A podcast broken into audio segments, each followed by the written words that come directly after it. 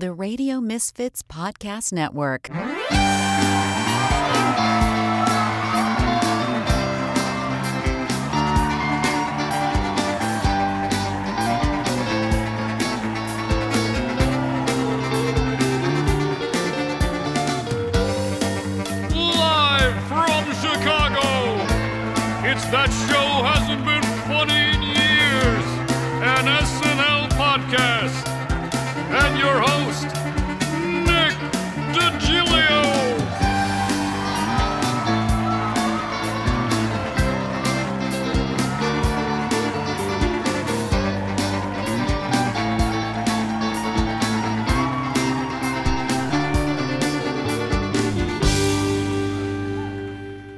And welcome to That Show Hasn't Been Funny in Years, an SNL podcast. I am your host, Nick DiGilio. I'm a podcaster, comedy writer, and performer, graduate of the Second City, a Saturday Night Live expert and historian, and each week we will look at everything SNL the best, the worst, the good, the bad, the classic, the forgotten. We'll talk about full seasons and full casts, behind the scenes stories, episodes, sketches, SNL's historical significance, and much, much more. Sometimes I'll have guests, sometimes I won't. But with every single episode, I will always prove that that tired cliche that you hear all the time, that show hasn't been funny in years, is absolutely wrong. And this episode is titled Opie's Back. it involves the one time that Ron Howard hosted Saturday Night Live, and they did a sketch about Mayberry uh, and about uh, the Andy Griffith Show called Opie's Back. And um, it's a it's an interesting and uh, and fun sketch, and we're going to talk about that and uh, and Ron Howard in general and some of the uh, some of the things that uh, you know, the monologue on that show, uh, but really specifically about Opie's Back, which is a very interesting um, and especially for the time satire parody of. Um, of Mayberry and of Andy Griffith, and you'll understand why it's so interesting and why it's kind of uh, memorable for so many people. I know a lot of people back in the day when this aired really remember this because Ron Howard is actually there, and you will find out very soon that actually another person appears in that sketch. and it's a pretty big person, a pretty important person. And if you're going to do a satire of the Andy Griffith show, you know, sometimes it's amazing if Andy Griffith shows up.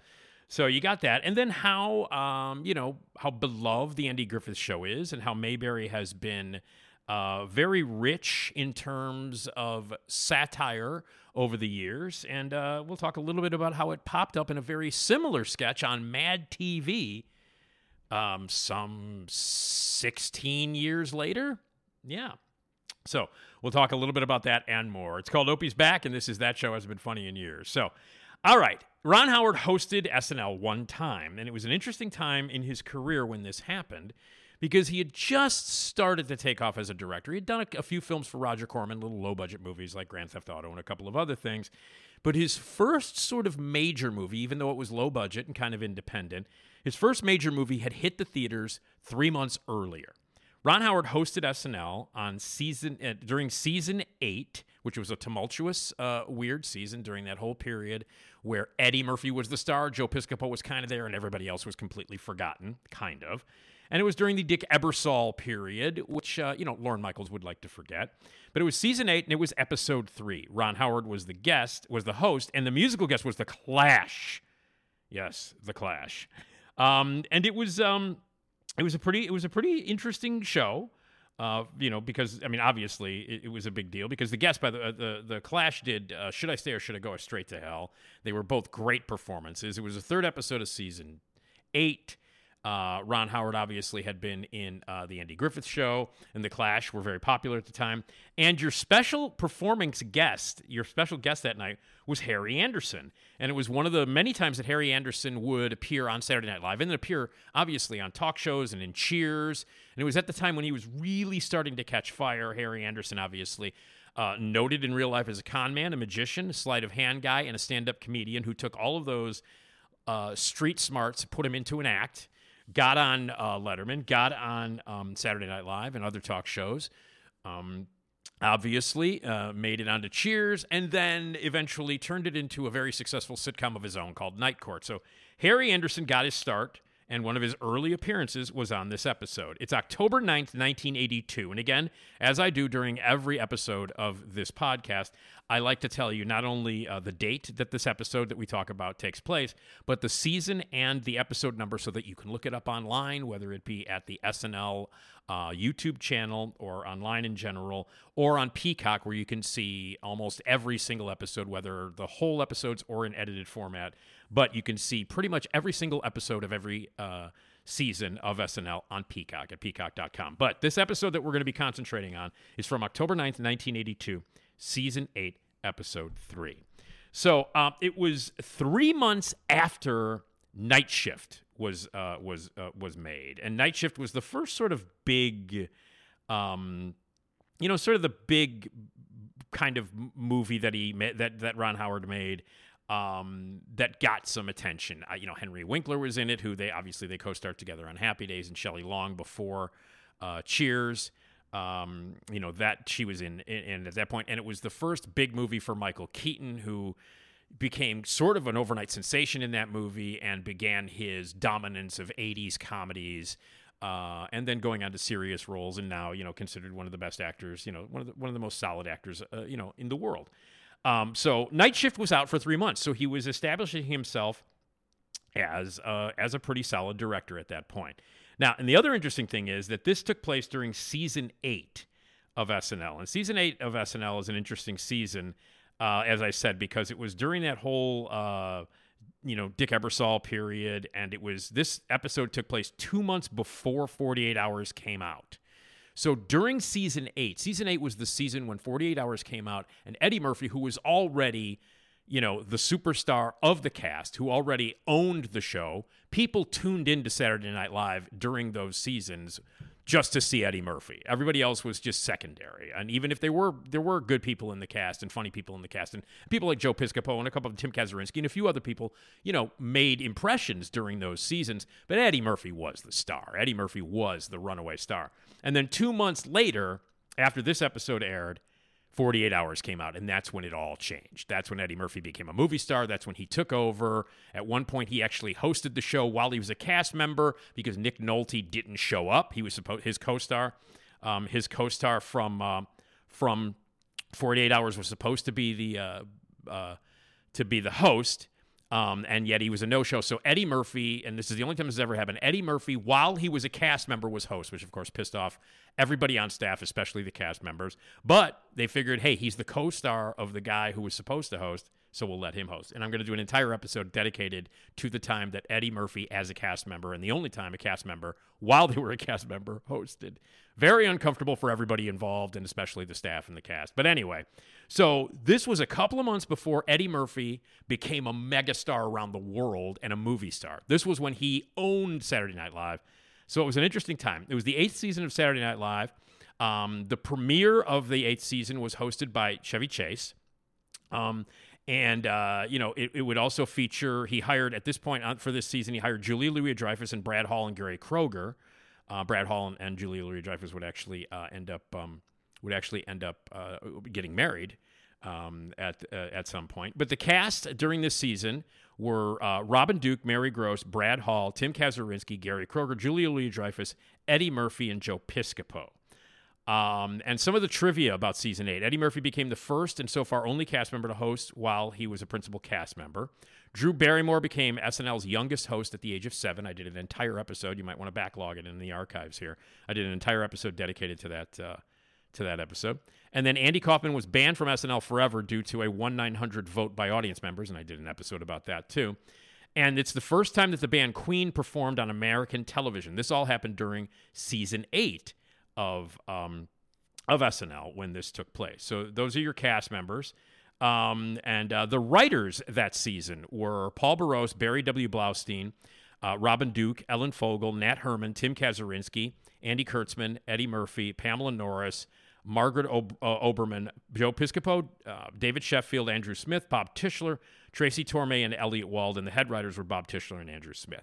So that's the rundown of what was happening on season eight. Uh, you know, and every year at that time during the Dick Ebersol year, it seemed like it was very tumultuous. Like it was not in the steady hands and the sure hands of of uh, of Lorne Michaels, who obviously would come back a, a couple of years later and uh, and change the show, and then uh, eventually turn it into the conveyor belt kind of thing that it is now every week.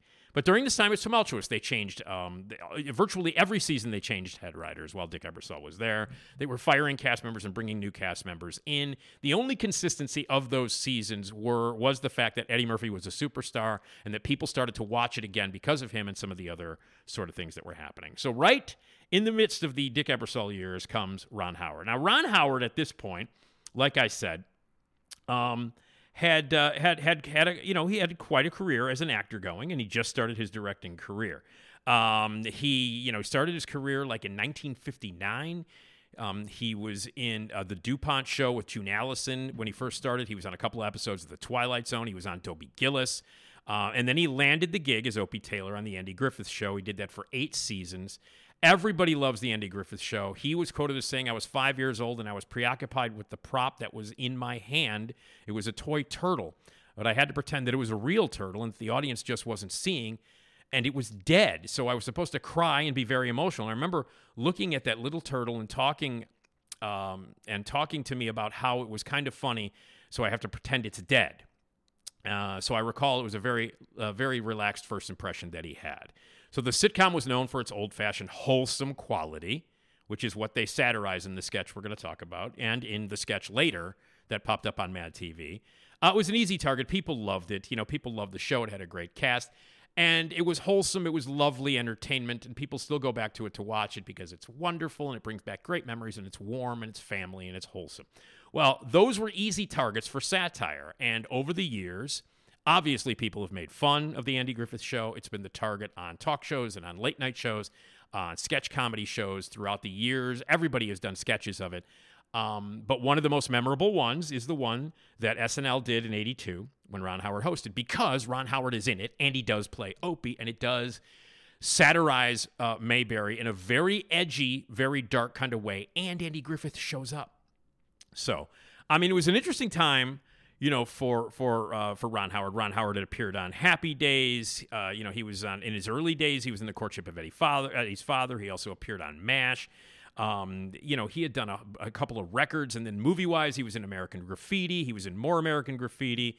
Um, he was in The Shootist with John Huston, and then he started directing. And uh, he started directing, you know, w- while working with, uh, uh, you know, uh, uh, Roger Corman. Roger Corman kind of gave him his first gig, and that was Grand Theft Auto. He did a TV movie called Cotton Candy. Um, you know, and he directed a, a lot of stuff. Uh, he did a TV movie called The Time Crystal, but the first sort of big movie that he directed was Night Shift, and it had been out for three months by the time this episode took place. But of course, he would go on to do things like Splash and Cocoon and Gung Ho, um, you know, and he would do um, Willow, Parenthood, Backdraft, Far and Away the Paper. Apollo 13, Ransom, Ed TV, How the Grinch Stole Christmas. He'd win an Academy Award for A Beautiful Mind. It would also win Best Picture. He would do The Missing, uh, Cinderella Man, Da Vinci Code, all the sequels. Uh, you know, Angels and Demons, a sequel. Frost, Nixon. Um, you know, I mean, just a ton of stuff, uh, good to bad. I I'm not a big fan of his work. Uh, you know, he recently directed uh, 13 Lives, which was based on the true story of uh, of the mine collapsing on a bunch of miners, based on the true story. He also directed uh, you know, a Solo, which was the Star Wars movie. So he's had a, you know, a very, very successful uh, directing career. And at this point in 1982, he was best known for being on Happy Days, being Opie, and he just started directing. Um, but he was also known as the wholesome guy because even on Happy Days, he was Richie Cunningham. He was the wholesome, clean cut kid. And on on um, Eddie Griffith, he was the little kid. He was Opie. He was the clean cut kid. So they decided when he was on uh, SNL to do not only was his monologue, which you'll hear, you will hear his monologue. Not only was his monologue aimed to shake that goody two shoes image to its core, but they did a bunch of sketches that were edgy, that were obviously like, you know, maybe Ron Howard when he met with the writers, when they sat down on the Monday and Tuesday to pitch meetings and stuff like that, maybe they said, okay, look, we're really going to write a lot of sketches about how you're an adult and nobody should think you're Opie or Richie Cunningham anymore and they should think you're edgy and you're R rated, and we're going to do a lot of sort of questionable and maybe tasteless comedy with an edge. And he went for it. And then years later, he would be executive producer along with his partner, uh, Brian Grazer, who they would form um, Imagine Entertainment. um, they would actually be responsible for creating and producing one of the edgiest and one of the best sitcoms in the history of television with Arrested Development. Uh, it was created by Mitchell Hurwitz, uh, but they produced it and they uh, they funded it, and it ran for four seasons. Um, it started in November of 2003, and Ron Howard was on every episode. He did the voiceover, he did the narration of every episode, and his voice was part of it. So a part of edgy comedy, you know, and uh, and and and then a part of wholesome comedy for most of his career. So that was him. Now uh, let's go back to this night of um, October uh, 9th, 1982. Um, and again, you know, we know his career up until this point. He had to shake the uh, the the image of being wholesome. So they do it right out of the gate. His monologue is what you're about to hear. So this is when Ron Howard took the stage after they did the intros and the opening credits where you get to see you know all the uh, you know all the cast members and you get to see that Harry Anderson is a special guest and that the Clash are the musical guests that night. So he comes out on stage and he's wearing like a um, a high school jacket. He does have the mustache that he had for a little while in the '80s, just the the you know. So he was having a mustache, but uh, as you'll see, uh, he establishes the tone right during the monologue. Like this is going to be the tone of this episode of Saturday Night Live you are not going to see the Ron Howard that you know, the Opie Ron Howard, the, the, the goody two shoes Ron Howard. So here's his monologue from that episode, season eight, episode three. Ron Howard takes the stage. Thank you.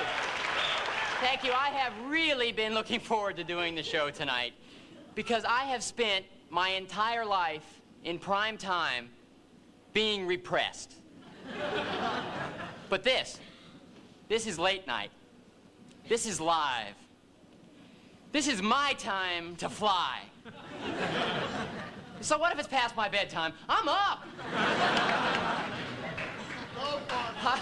I'm finally gonna get to say some of the things and do some of the things that they'd never let me touch in primetime television. For example, here's something they never let me say. Doo-doo. Are, are we still on the air? Yeah? Doo-doo. Doo-doo, doo-doo, doo-doo. Okay, I know, that's, that's enough. I just really enjoyed that. Okay, here's another one. Premarital sex. That's right. Intercourse.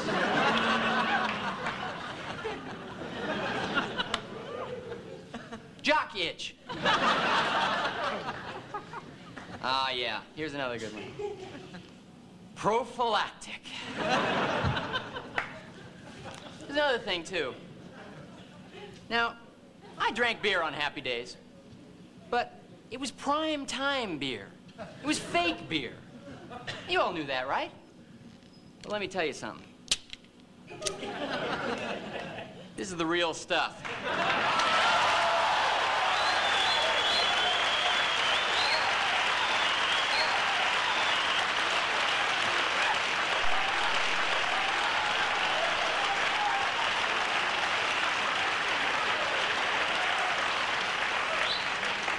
Yeah, this show has been a real liberating experience. We'll be right back. And so there it is. That was his monologue, and it established everything that happened during the show. A lot of the sketches were edgy or pseudo edgy. Um, the writing was very strong. Again, during those years, the writing wasn't great unless Eddie Murphy partook in it or Joe Piscopo partook in it as well. Um, you know, every once in a while things would take off, but for the most part, it was an underwhelming set of years at Saturday Night Live. The Dick Ebersol years were always a little bit, they were always a little bit shaky. People uh, did, you know, take notice during this monologue. I remember watching it. I remember I was in high school when, when, when I watched this, and I thought, oh, that's pretty funny. You know, Ron Howard's drinking a beer. That's great. Oh, by the way, he did have note cards in front of him because he uh, that's where doo doo was written and all these other things were written. So he did have note cards that he was looking at while he was out there doing it. And the monologue made an impression. I remember talking about it because, you know, when I was in high school, you would talk about SNL Monday morning at school. Um, there wasn't really much to talk about when I was in high school. So I was in high school between 79 and 83. And 79 and 80 were the tail end of the original cast members who were all leaving and were not caring and all that kind of stuff. And then it was, uh, you know, from that point on, from like 80 to 83 when I was in high school, it was just Eddie Murphy and Joe Piscopo. So I remember us talking about. I remember my friends and I talking about Ron Howard. I remember talking about the monologue, and there have been other people who talked about it. Uh, you know, people who would blog. Here's a quick blog, knowing that it uh, would soon become a regular thing in this era for hosts to make their monologue entrance through the side door uh, on the home base stage. This is where when they redesigned the set. Uh, it always feels weird seeing. It feels weird seeing uh, Ron Howard randomly make his entrance through the left side. Uh, but I love the premise of Ron eager to say and do things that he was never allowed to say on prime t- prime time TV. His choices of bad words are funny. Huge audience reaction to him drinking a beer. Um, and uh, there you go. And overall, I love the monologue. This was somebody who writes uh, about uh, Saturday Night Live uh, pretty regularly. So uh, it was a monologue that it established, you know, the tone. Uh, and clearly, you know, Ron Howard still had the high voice. You know, he was still he still looks young. I mean, to this day, he looks younger than he really is and he will always forever be Opie or forever be Richie Cunningham. But they wanted to put an end to that. So, um, so Opie's back is the name of the sketch that uh, that this episode is named after, and you're about to hear the whole thing. It's an interesting. It's an interesting sketch. It was written by Bob Tischler, uh, Andrew Smith, and Barry Blaustein. Um, and the idea was pitched at Ron Howard, and um, it's interesting because the the the style of this sketch, it, it actually is kind of a prescient sketch or a prescient sketch, however you say that word. Um, because this sketch aired and was written in 1982, and it was right before, right before the big uh, 80s big muscled machine gun shoot 'em up movies of Stallone and Van Damme and Schwarzenegger uh, and all of the big you know, uh, over the top. We need to go in and administer some just like there. There, I think. I think by that point there were only two Death Wish movies as opposed to the eight that would end up. So every other week in the '80s, the '80s were loaded with muscles, guns, Rambo's, you know, uh, Terminators, and all of these big budgeted movies. And in the 80s, the Reagan era, during the Reagan era, it was all about let's, you know, let's, let's, uh, we've got a lot of enemies from foreign soil, and Reagan is here, and it's the Cold War, and we're going to bomb the hell out of them, and we've got the bigger guns, and we've got Star Wars, and we've got weapons, and it was all about building up weapons of mass destruction. It was all about the Cold War. It was the Reagan era when your heroes had big muscles and lots of guns, and they shot the hell out of people of, of, uh, who were not like Americans. And that was the thing. But this sketch that, that you're about to hear the Opie's uh, Opie's back, really was kind of on the cutting edge at the time. Um, at the time, only First Blood had been released. Uh, it was it was the only it was only First Blood had just come out. So the first First Blood is before Rambo became the caricature muscle machine gun maniac that he became in the second one. Because First Blood is legitimately good movie. In my opinion, it's the best Sylvester Stallone performance, and I think it's the best Sylvester Stallone movie of all time. It's heartbreaking. The character of John Rambo is actually real. He's not a caricature. He's not a giant muscle bound idiot screaming and shooting and blowing everything up. He's a guy trying to survive. He's a guy with, you know, PTSD. He's a he is a Vietnam vet who was wrongly treated by his government and by everybody. Uh, and and and and it's a really serious, beautiful film, and it does have you know it does have guns and it does have stuff blowing up in it, but it's not it is not of that era of the Reagan era muscles and guns movies. But this sketch kind of jumped into that, and Opie comes back as you'll hear. Um, you know, it, it's it's it's interesting. So uh, you know, um, MeTV wrote an article about this very sketch. So let me just uh, read that, and then we'll hear the entire sketch, and then we'll talk about a little bit about what went into it and how it was made, and what the what the backlash was, and then how about 16 years later, a very similar edgy Mayberry sketch showed up on the Saturday Night Live clone, which was not very good. I know a lot of people love it. Mad TV had some uh, had a few highlights here and there, and some cast members over the years were pretty good. But overall, Mad TV was sub sub sub par SNL. But Mad TV did a very edgy, very similar sketch about Mayberry 16 years later, and we'll go through that. But MeTV wrote a thing about it, and I'm just going to read parts of it. Ron Howard is a delight to watch in interviews and on social media, with the reputation playing America's small town son his favorite. Uh, it's no wonder that people flock to see him and what he's going to do next. But the character of Opie will always be with him, and the streets of Mayberry will always be great and part of him. But in 1982, Saturday Night Live took a gamble on a sketch that would be like, hey, what would happen if Mayberry reacted to the sheriff's son coming back and trying to follow in the footsteps? So the sketch, Opie's back. The writers of the sketch took a postcard worthy picture of Mayberry and said, what if we took this town and we caught it up into the landscape of an R rated action thriller of the 80s? The premise Opie returns home as a police officer to find that Mayberry has been overrun with derelicts and crime.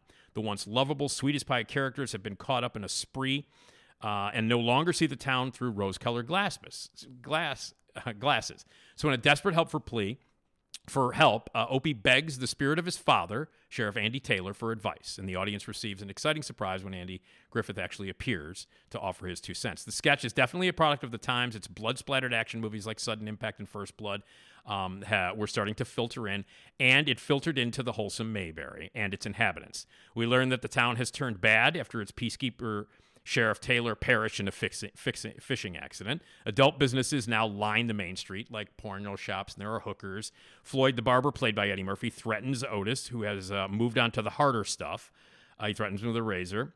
And then Opie returns to town. The narrator explains what happens, and it is dark and gritty. Um, and uh, a few years later, um, Andy Griffith's show would actually officially uh, come back with Return to Mayberry, which much more wholesome and much n- not at all like this sketch. So the idea is let's turn Mayberry really, really dark, uh, and let's uh, let's see what happens when we return uh, to Mayberry. So that's what they did in this sketch. Um, and uh, the sketch features Eddie Murphy as Floyd, Joe Piscopo as Otis, Robin Duke as Ann B, uh, Ron Howard obviously is Opie, Barry Kroeger is Barney, uh, Brad Hall is Gomer, by the way, and Gomer, who is uh, there's a, there's there's by the way there are some wife beating jokes in this and some great uh, homophobia jokes in this, including the fact that Gomer is now a leather guy who comes out and he's he's now out of the closet and he's wearing leather and Gomer is clearly like a whips and chains gay guy. And then Andy Griffith shows up. So it's Eddie Murphy, Joe Piscopo, Robin Duke, Ron Howard, Gary Kroeger, Brad Hall, and Andy Griffith. And uh, the jokes try to be edgy, and the idea is to take the most wholesome place on earth and turn it into an 80s action movie with revenge. So here it is, all of it, the entire sketch, and it's a little bit long, but you got to take a listen to it. Uh, and listen to how edgy it gets. Listen to some of the uh, woman beating jokes and some of the homophobia jokes, which are back in 1982 were considered, you know, funny for late night. And we lived in much more casual times then, and you couldn't get away with some of the jokes and some of the edginess of this sketch. But this was what happens when Opie comes back to a very screwed up, very dark, porn and drug infested Mayberry. Mayberry 1963, a haven of traditional American values, a quiet paradise of warmth, hospitality, and law and order, all maintained by Sheriff Andy Taylor. But then Sheriff Taylor was killed in a fishing accident. And with its protector gone, Mayberry went bad. Mayberry 1982, a cesspool of vice where pleasure is cheap and life is cheaper. There you go. All straightened up now. Now that was a haircut and a shave and um, oh, a party doll. I think that's gonna cost you forty dollars. Oh, thank you very much. Thank you, sir. Have a nice day. Have a very nice day. Oh, hi, Otis. Wait. You gotta help me. I need a fix.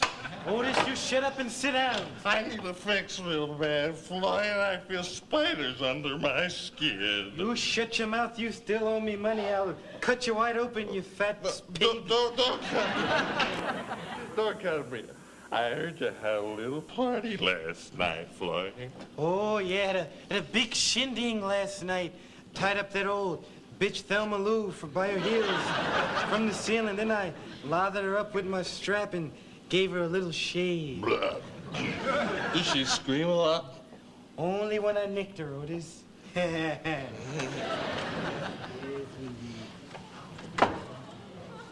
turned around real slow, Floyd. Or I'll put a bullet in that black butt of yours. oh, Bee, how are you? So good to see you. Well, Floyd, Thelma tells me that you slide a little, and nobody cuts up one of my girls without paying extra. Oh, sorry, I don't think I have any extra money on me, Bee. Well, Mayberry, a town in the grips of the hardest criminals ever to stain a street. But in 1982, the scum who run Mayberry had better watch out because Freeze! Opie's back. Opie Taylor. Once he was a small town wimp who got beaten up for his lunch money.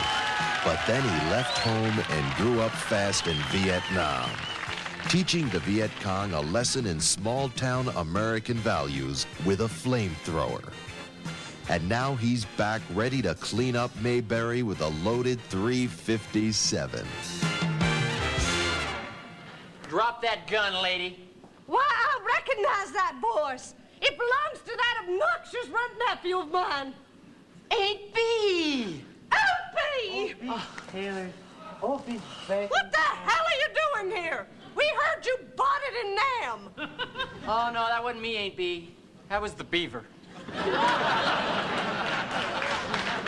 I spent three years in a rat cage in Quang Tri. Three years dreaming of orange pop, fishing, and apple pie. What happened to this town, Ain't Bee? Well, times change, Runt. Your damn father didn't leave much for me to live on, so I rounded up Thelma Lou and a couple of the girls, and I started a local business. Well, turns out people were tired of having to drive up to Mount Pilot every time they wanted to get some tail. Ain't Bee, that's disgusting. And Floyd. Floyd, what's happened to you? You're. What, you're.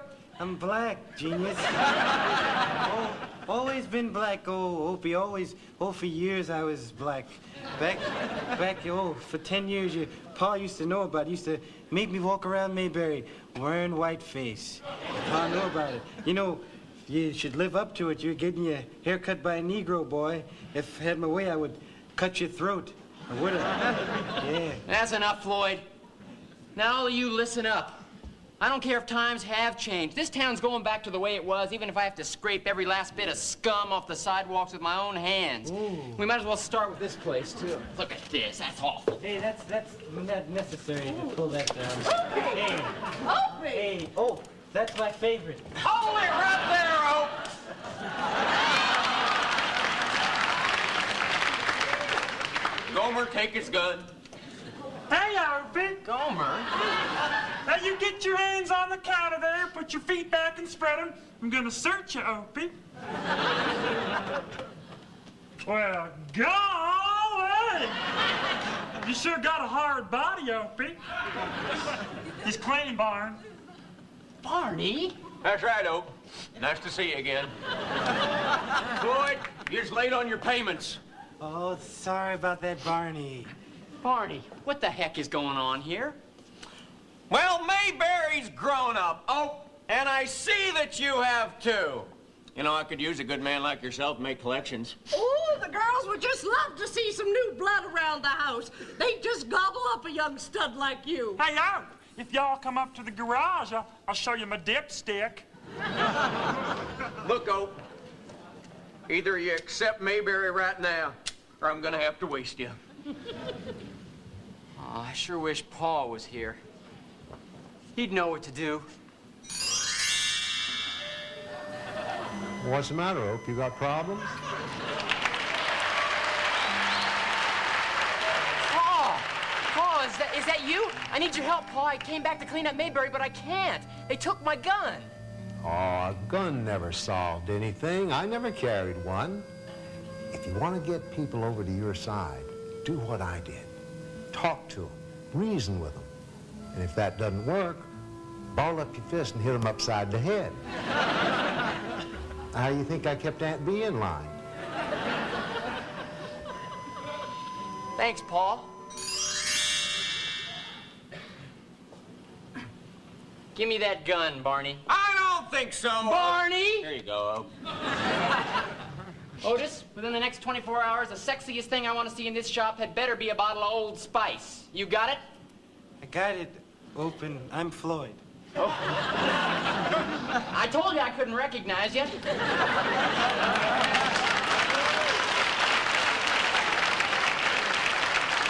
Hey, Otis. Oh. Now, Aunt Bee, I want you to get yourself back in that little kitchen, and I want you to bake me the Oh, biggest round. drop dead. I don't remember the recipe. You better remember it, Aunt Bee. That's right, you better remember it. Now, Gomer, you get yourself back in that closet, or you get out of town. I'm gonna make Mayberry what it once was. Wholesome, virtuous. I know it's a big job, but America's gotta have something to believe in. Come on, everybody. You all remember it?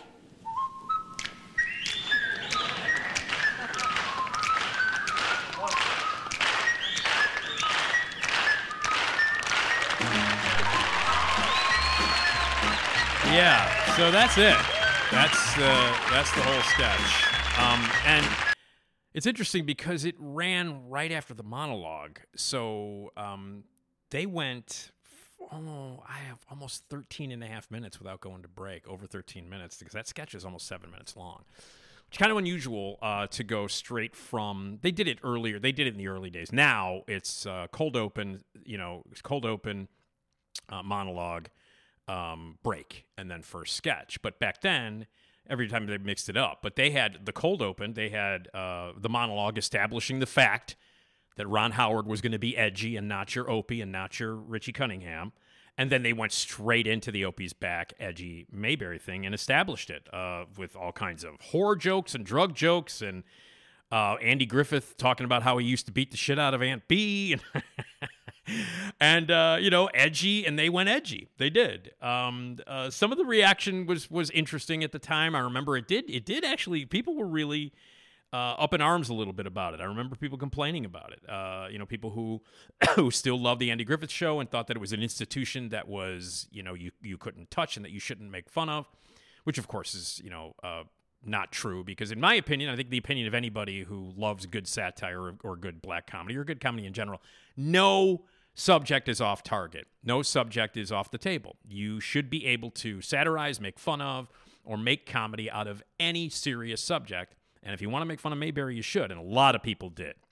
And uh, as I mentioned before, Mayberry and uh, Andy Griffith's Show has been parodied and satirized throughout the world from Mad Magazine to every other TV show. And we'll get to the Mad TV uh, sketch in a couple of seconds here, in a couple of minutes, because it's very, very oddly similar to what you just heard. So, what was edgy and crazy uh, and revenge ridden uh, in 1982, you'll hear what that was like in 1998. And there, you know, it's interesting because a lot of people online loved that sketch. I remember talking about it, and, and over the years of me talking about SNL and having this podcast and talking to other people about what their favorite sketches were and their favorite moments, a lot of people really, really vividly remember watching this because Mayberry is such an American television institution. It's so beloved. It's so it's so wholesome that having you know uh, uh, the drug deals and the hookers and the swearing and the and all that stuff and the you know b- you know Gomer being a Gomer Pyle being a closeted uh, uh you know a closeted uh, S and M queen. Uh, that was, you know, out- outrageous at the time, and and someone wrote on a Reddit on a Reddit thread here. My dad's references with the Ron Howard sketch uh, consists more than any other SNL sketch. I can't find it anywhere. It's about how Ron Howard's character Opie from the Mayberry, from Mayberry goes back to the town and things have turned dark. I'm assuming this sketch was probably so offensive that all the video footage has been scrubbed from the internet. However, I'm curious to see it. I watched the full episode on Peacock and it's been cut. I've scouted the internet for it. Does anyone know where I can get it? I can only find a couple of pictures. Well, it's out there. you need to know where to look, but it's out there, uh, and you just heard it. So for the people who have missed it, who haven't heard it in all these years, um, some of the other responses, I like the details of the trashy state of uh, of, uh, of, of of Mayberry 1982. Um, oh, it's great that Eddie does another impression of a white celebrity and a white character. Um, uh, uh, the cast is doing fun imitations. Uh, the pre-tapped guest, guest segment with Andy Griffith goes well. And then what everybody mentions about this sketch, and what is probably the best part of the sketch, is when Ron Howard improvises and has to improvise. When he makes the mistake of calling Eddie Murphy as Floyd, he calls him Otis. And of course, Eddie Murphy calls him on that. And without missing a beat, he says, I told you I didn't recognize you. A great piece of improv, a great piece, uh, uh, to, you know, a great way to to uh, to fix the blooper. But it's actually, I think, the highlight of the entire sketch is Ron Howard being on his feet Eddie Murphy throwing him a curveball because at that time, again, Eddie Murphy could do whatever the hell he wanted on that stage because he owned the show at that point. And if he wanted to, you know, like not be nice to other cast members and make them look dumb to make himself look funnier, he did it. He did it on a regular basis. He would call people out if they screwed up during a sketch. He would break character to make other, you know, cast members look a little bit dumb because he was the hero. He was the savior of SNL at that time. And he did a lot of questionable stuff that you don't do especially in the world of improv. One of the things that you learn in improv is that you make the other person look good. You listen to what they say, you respond, and you don't break character, you don't break the fourth wall. You create this world when you're doing improvisation. Um, you create a world and you support it. Whatever the other person on stage does, you support that. You don't stop them, you don't shut them down. Well, Eddie Murphy did that regularly because he was the star. He could get away with it. And quite frankly, it was funny when he did it. But to have Ron Howard come back like that, like that, with a response that was also funny and got the biggest laugh of the entire sketch. There you go. So, Edgy Mayberry did not die in 1982. By the way, uh, the rest of the episode was okay. Um, uh, the Clash performances were fantastic. The two Clash performances were great. Uh, and it was great to see them on uh, at, at like the height of the popularity of London Calling and, and, and at the height of the popularity of of of um, of uh, the Clash when they were starting to cross over into mainstream, not just being like one of the greatest and most important punk bands of all time. They were crossing over to mainstream, um, you know, and so they were great. Ron Howard did good.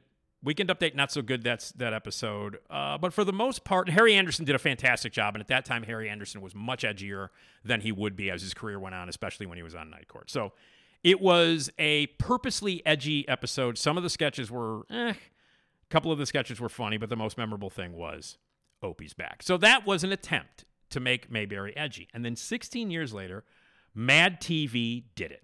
And they called it Andy Griffith 98. Um, and this is basically the same sketch. Mayberry has gone bad. It doesn't have anybody from uh, the Andy Griffith show on it. Obviously, Andy Griffith doesn't show up, and neither does Ron Howard. So no one from the show is there. It's all the the um, the cast members of Mad TV and uh, it's not a return of anybody. You go back to Mayberry as if um, the corruption and the weirdness of the 90s has shown up. So the darkness and the weirdness of the 80s is what Opie's Back is about. But Andy Griffith 98 on Mad TV was all about what would happen in the 90s. Now, visually, there are references to Reservoir Dogs in this. Um, you'll hear all kinds of stuff. There are uh, lots of visual uh, drug jokes in it. Um, uh, you know, uh, uh, uh, Barney Fife is on cocaine. There's a giant mountain of cocaine under his nose, like a cocaine mustache. And you'll hear some of the other stuff. There's there's a lot of torture, and there's references to Reservoir Dogs and references to other crime-ridden dark shit that was out in the 90s. So, oddly, Mad TV took a little um, little inspiration from Opie's back in 1982, and uh, here's what they came up with. So, uh, this is uh, from Mad TV. It's called Andy Griffith 98. Very, very similar. It's shot in black and white. It was shown in black and white um, uh, to, to replicate Mayberry. But what was edgy about 1982 is different because this is what's edgy in 1998. So, um, Mary Scheer played uh, Aunt Bee. Will Sasso played Otis. Chris Hogan played uh, Barney Fife. Um, and um, let's see, Pat Kilbane played Andy Griffith. Phil LaMarr played Floyd. Alex Borstein played Ron Howard, uh, Opie Taylor. Uh, Lisa Arch Kushell played uh, Clara. So those were the cast members that were in there. And this is the result. So 16 years later, Mad TV picked up the mantle of Opie's back, and the result was this.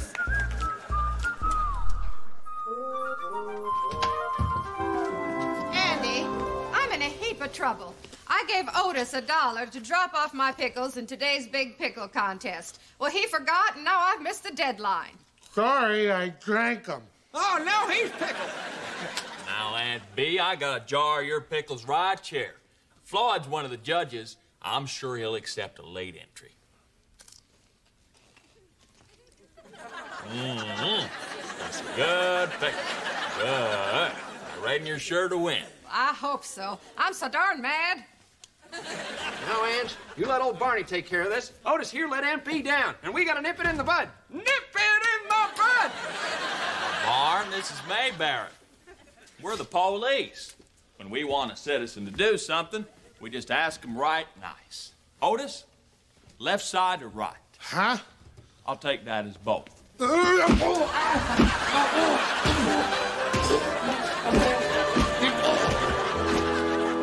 and Otis never did deliver Aunt Bee's pickles, so you can understand my predicament. Oh, yeah, sure, Andy, sure. Uh, but I, I can't change the contest rules. Uh, uh, after all, I'm just one judge. Uh, Oh, I hate to see something happen to you, Floyd. this is Mayberry, Andy. Uh, uh, what could happen here?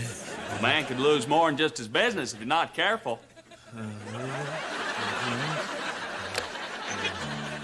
Oh, oh, Andy. Um, no, no, Andy, I, I pay you protection money, and, and, and I never, never told nobody about those drifters that you, you dumped in the pond, in, in the deep, dark pond. Uh, Well, I don't think you're hearing me too clearly, Floyd. Maybe I need to open up your ears for you. No, it, it's, it's Barney you want. Uh, he's been skimming off the top. Uh, he's robbing you, robbing you blind. Is that right? Mhm, yeah. Uh, no! Oh, no! Oh, oh, Ain't Bee will win that contest, Floyd. Oh, when you might want to see Ellie over at the drugstore, get some iodine on that scratch. Gosh, Pa, you think Aunt Bee won the pickle contest? Well, Son, I reckon we'll find out any minute now. Uh, Keep down over there, Otis. Sheriff, please. Otis needs a doctor. He's bleeding real bad. can't we all just get along? Please help us. Why's Clara in jail? Isn't she Aunt Bee's big rival at the pickle contest? Well, now, son, it's a funny thing. She was on her way to the contest, and Barn pulled her over and found an eight ball of genuine Colombian blow. You put it there. Actually, it was just a gram. Son Barn, I remember giving you an eight ball. Nope. This is insane. You can't plant drugs to fix a pickle contest. Now, Claire, it may just be me getting on in years, but did I just hear you say I can't? Well, it's against the law. I am the law! No one can stop me. Andy, I won! Oh, congratulations, Aunt Bee. I knew it. Me too, Aunt Bee. I knew you would too. Well, why don't we celebrate with one of my winning pickles? Mmm. Oh! And it's Floyd's ear. Yes.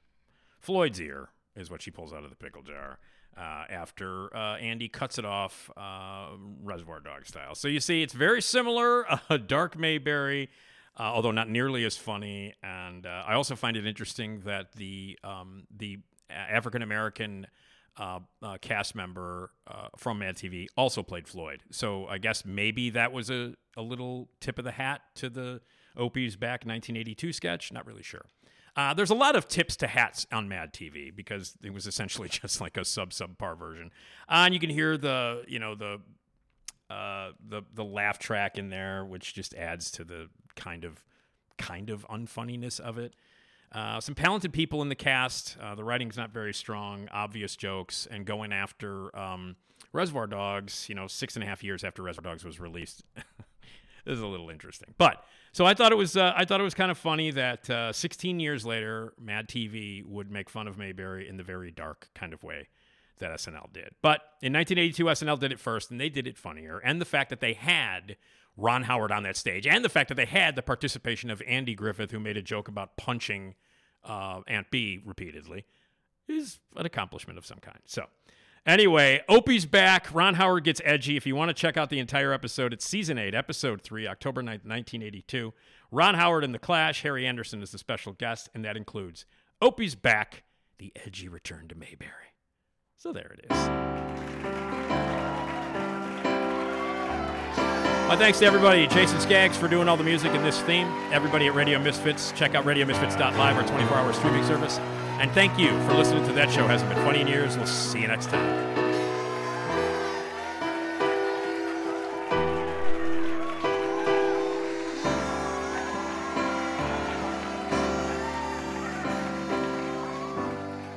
Good night and have a pleasant tomorrow.